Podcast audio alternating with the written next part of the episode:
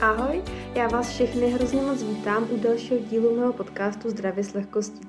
Dneska je jubilejní desátá epizoda a taky v době natáčení tohohle podcastu už slavím 50 stažení mého podcastu, takže mám hroznou radost a moc vám děkuji za to, že posloucháte a taky bych vás hrozně ráda poprosila o zpětnou vazbu ve formě hodnocení na podcastové platformě, na které posloucháte. Nově se mi už podařilo dokonce i rozchodit Apple Podcast, takže si můj podcast můžete poslechnout jak na Spotify, tak i na Apple Podcast. Takže budu moc ráda zpětnou vazbu, protože mi to pomůže k tomu, abych eh, mohla se, abych mohla ten podcast rozvíjet a posouvat ho dál, abych vám mohla doručovat co nejlepší obsah. Tak a o čem se v dnešním desátém díle spolu budeme bavit? Tak doteďka už jsme spolu probírali různá témata od stravy přes eh, eh, plánování do následujícího roku a dneska se podíváme na spánek. Věřím, že to je něco, co je oblíbená činnost každého z nás. A dneska se podíváme na kloup, jak, um, k čemu vlastně ten spánek je, jak zařídit, aby byl co nejkvalitnější a tak dále. A teď na úvod to se teda podíváme, o co se vlastně jedná. Tak spánek je relaxační fáze, při které je ten náš organismus v útlumu. Jak překvapivé, to je pro vás určitě velká novinka. No a během spánku dochází vlastně ke změně činnosti mozku. My ztrácíme vědomí a máme podstatně sníženou citlivost na vnější podněty a taky mimo jiné dochází k uvolnění svalu a většinu toho času je i snížená vlastně celková naše tělesná teplota. Také se zpomaluje dýchání, snižuje se krevní tlak a tak dále. Během spánku s lidem zdají sny. A to i tehdy, když si vlastně po pobruzení žádný se nevybaví. Určitě se vám někdy stalo, že jste se zbudili a vůbec jste nevěděli, co se vám zdálo. Jo, a mysleli jste si, že se vám vlastně nezdálo nic. Ale je, on je dokázáno, že sny se zdají nám vlastně každou noc, jenom si to prostě nepamatujeme. Průběhu spánku se vyskytují různé časové úseky, kdy vlastně ten náš mozek navzdory tomu, že máme být v útlumu, tak on intenzivně pracuje. Když si spočítáme, že bychom měli spát průměrně těch 8 hodin denně, tak eh, vlastně nám ten spánek zabere přibližně třetinu života. By the way, to je jeden z důvodů, proč bychom rozhodně neměli šetřit na madraci a vybírat si opravdu kvalitní. No, spousta lidí má třeba kvalitní židly na sezení, jo, řeší prostě ergonomický, mm, ergonomickou klávesnici, jo, ergonomickou židli, všechno. Ale potom vlastně třeba hodně šetří na madraci nebo spí dlouho na nekvalitní, Jo, takže vemte si, že prostě madrace je místo, kde vlastně vy strávíte opravdu třetinu života. Takže rozhodně při výběru madrace se doporučuji poradit s odborníkem a opravdu, opravdu na tom nešetřit. Protože vem, vemte si, že ta kvalitní madrace, když uh, dáte za ní třeba ta naše stála, myslím, asi 10 tisíc, ale už ji máme skoro 10 let s manželem a je prostě pořád, pořád je dobrá, pořád je kvalitní a rozhodně tahle investice nelitujem. Ale teď už zpátky ke spánku. Existují různé fáze spánku, které se během toho spánkového cyklu pravidelně opakují. Patří sem lehký spánek, hluboký spánek a REM spánek.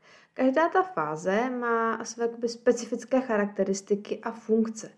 Ta, ta fáze spánku se obvykle dělí na několik různých stádí. A existují takové dvě hlavní.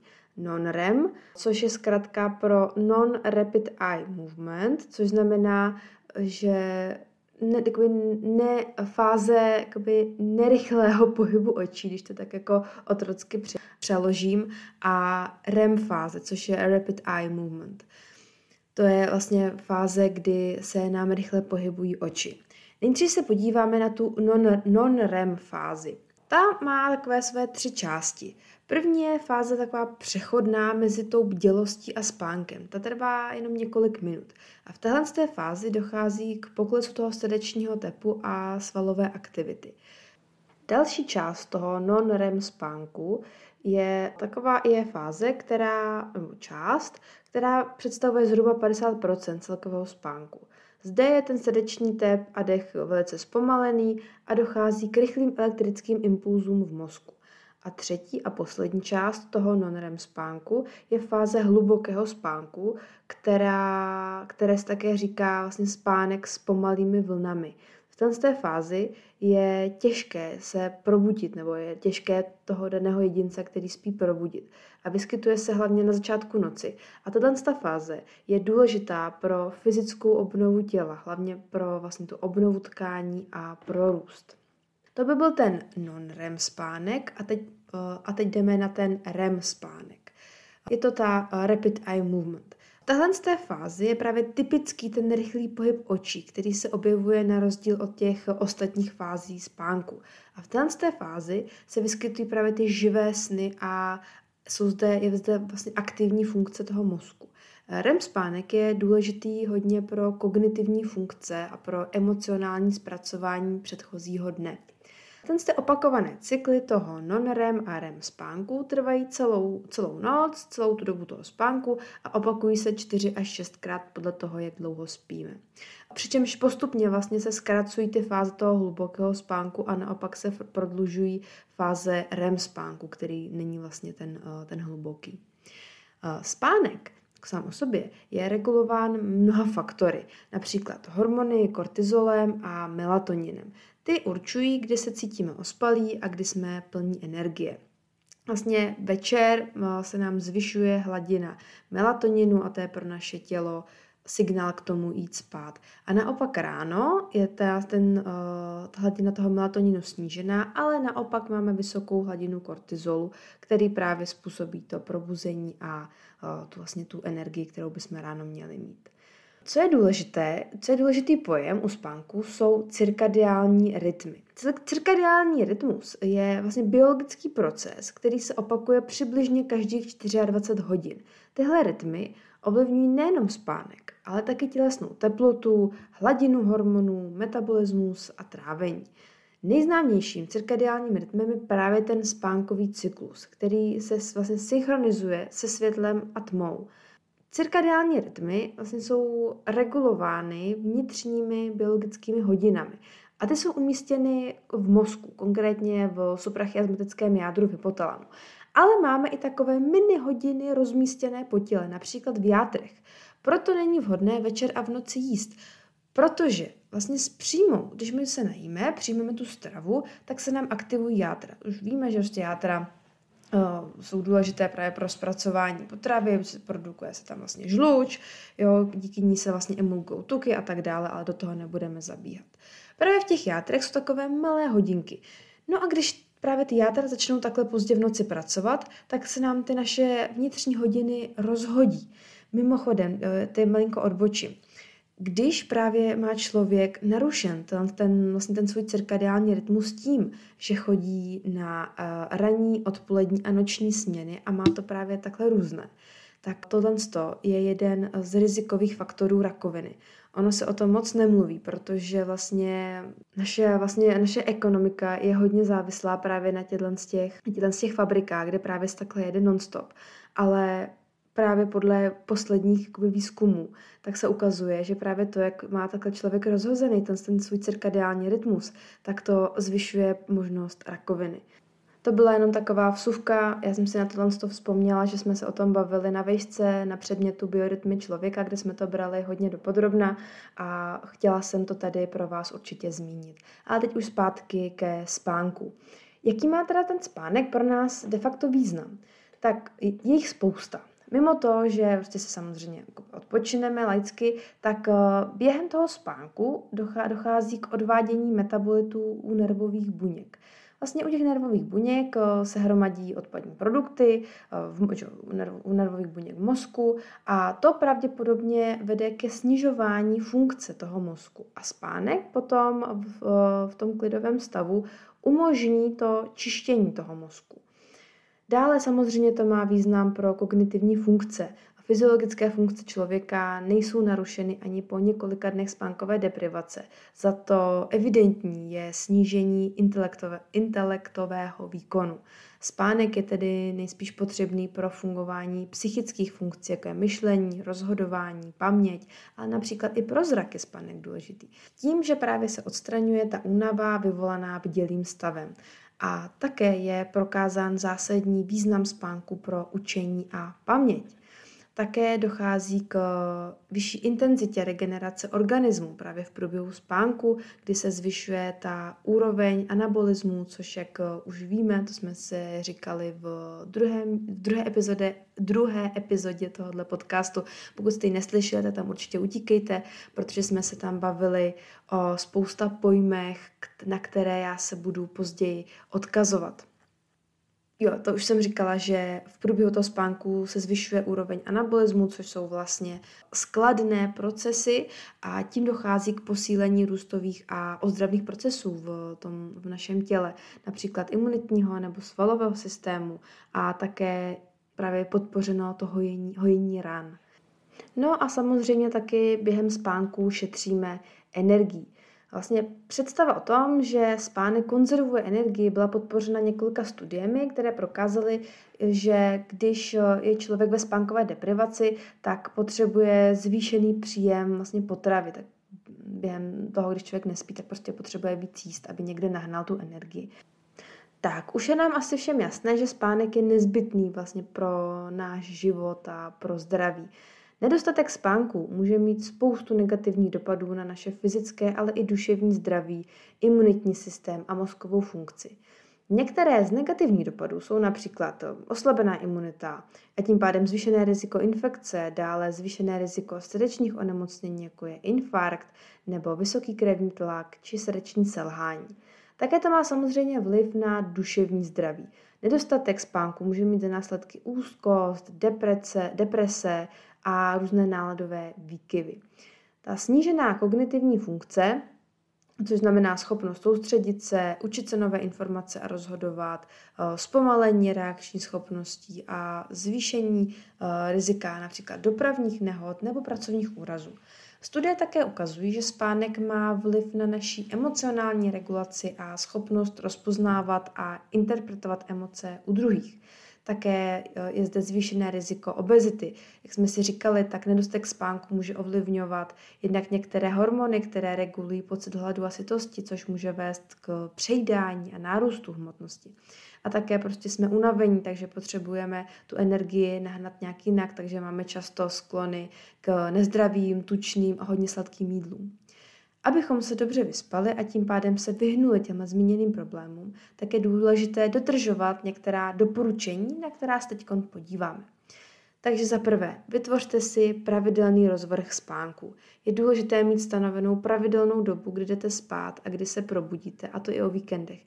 Tím pomůžete vlastně tomu svému tělu nastavit si ty biologické hodiny to je důležité i z toho důvodu, jak jsem vlastně říkala, ohledně těch směných provozů, že tohle je poměrně značný problém.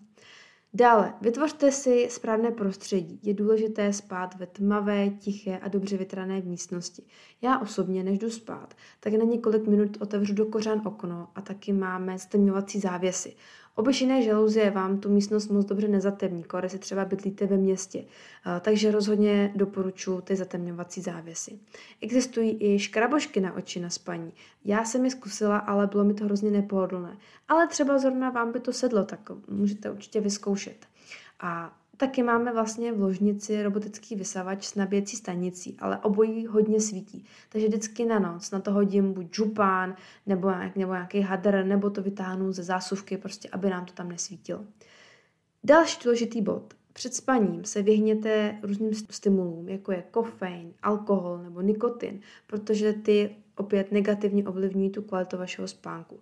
Z předchozích dílů tohoto podcastu už víme, že kofein není jenom v kávě, ale i v různých čajích. Je tak dobré se vyhnout použi- je také dobré vyhnout se používání různých elektronických zařízení, jako jsou telefony nebo počítače minimálně hodinu před spaním. To z toho důvodu, že vlastně ty obrazovky produkují modré světlo. A to vlastně narušuje tou produkci melatoninu, což už víme, že je důležitý hormon pro, pro spánek.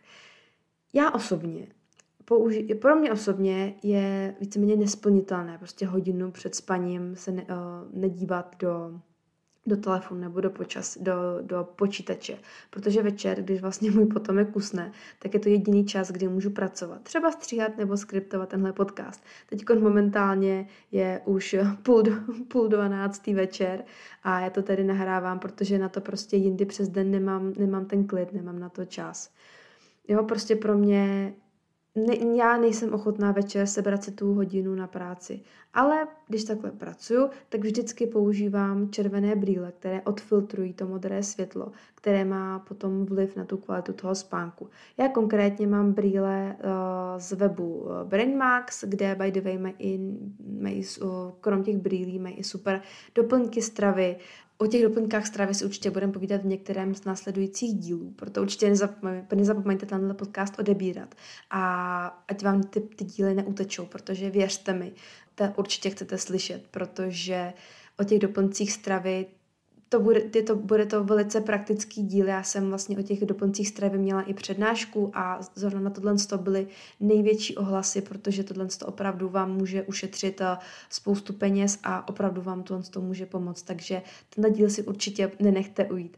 A taky budu moc ráda, když eh, teda dáte odběr a také dáte hodnocení na, eh, na podcastové platformě, kde tenhle podcast posloucháte.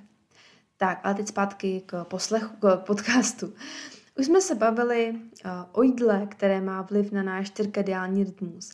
A samozřejmě náš spánek ovlivňuje nejen čas, ale i to, o jaké, no, ča, ovlivňuje nejen to, kdy to jídlo dáme, ale i o jaké jídlo se jedná. jedná. Vyhněte se proto tedy těžkým jídlům. Když si dáte něco hodně mastného a těžkého, tak se to v noci, tak se to tělo v noci místo regenerace bude muset věnovat právě trávení. Lepšímu spánku nám pomůže i nějaká relaxační činnost. Prostě se vyklidnit, připravit to tělo a mysl na to, že se jde, že se jde spát. Takže třeba fitko v těch 9 večer není úplně nejlepší nápad. Naopak, ale taková ta pravidelná fyzická aktivita přes den vám pomůže, k, k, k, pomůže zlepšit tu kvalitu spánku, takže určitě je důležité cvičit, pravidelně se hýbat, být na čerstvém vzduchu, ale jenom se vyhněte té intenzivní fyzické aktivitě nejméně dvě, nejméně dvě hodiny před spaním. Samozřejmě udržujte správnou teplotu v místnosti. Optimální teplota pro spánek je 18 až 21 stupňů a také důležité vlastně vhodné oblečení a ložní prádlo. Dále vytvořte si nějaký rituál před spaním. Mm, to může pomoci taky vašemu tělu a mysli připravit se na ten spánek. Například si dejte vždycky před spaním horkou sprchu, nebo si připravte vždycky šálek nějakého bylinkového čaje, nebo vždycky prostě si před spaním udělejte tu vaši, vaši třeba skincare rutinu a udělejte si z toho návyk a to vaše tělo se vlastně tím připraví na to, že se jde spát. Vytvoříte si tím vlastně takovou mm, takovou kotvu, že prostě vaše tělo najednou zjistí, jo, teď tady cítím tuhle tu vůni toho čaje, to znamená, že za chvíli se jde spát a jdeme se postupně utlumovat. Nicméně, pokud budete mít stále i po aplikaci těchto z těch doporučení nějaké problémy se spánkem, tak je určitě konzultujte s odborníkem, protože pokud se ty vaše potíže se spánkem nezlepšují i přes změny životního stylu, tak byste se rozhodně měli poradit s, s lékařem nebo nějakým specialistou, aby mohl když tak identifikovat a řešit případné zdravotní příčiny toho problému se spánkem. Protože můžete třeba trpět některou ze spánkových poruch, jako je narkolepsie, insomnie, eh, spánková apnoe nebo eh, noční děsy, což může mít potom vliv na ten váš běžný život a vyžaduje to potom už lékařskou diagnostiku a speciální léčbu. Na závěr téhle epizody bych vám ráda doporučila nějaké knihy o spánku, pokud by vás tohle téma zaujalo více do hloubky. Skvělá kniha je Proč spíme od Matthew Walkera, dále Spánková revoluce od Ariane Huff, uh, Huffington, Cirkadiální kód od Senchim Panda a Spánek je umění od Shona Stevensona. Tak doufám, že jsem jim úplně uh, neto, nepošramotila jména. A chtěla bych takhle na závěr vám ještě jednou moc poděkovat, že jste doposlouchali tuto epizodu až sem a budu moc ráda že za vaší zpětnou vazbu a pokud uh, ještě nesledujete můj profil, tak budu ráda, když ho začnete sledovat. Na Instagramu jsem jako Kasparova potržítko Andrea a na Facebooku najdete přímo stránku tohoto podcastu Zdravě s lehkostí. Tak jo, já doufám, že se vám tato epizoda líbila. Ještě jednou moc děkuju a těším se na vás zase za týden. Mějte se moc hezky. Ahoj!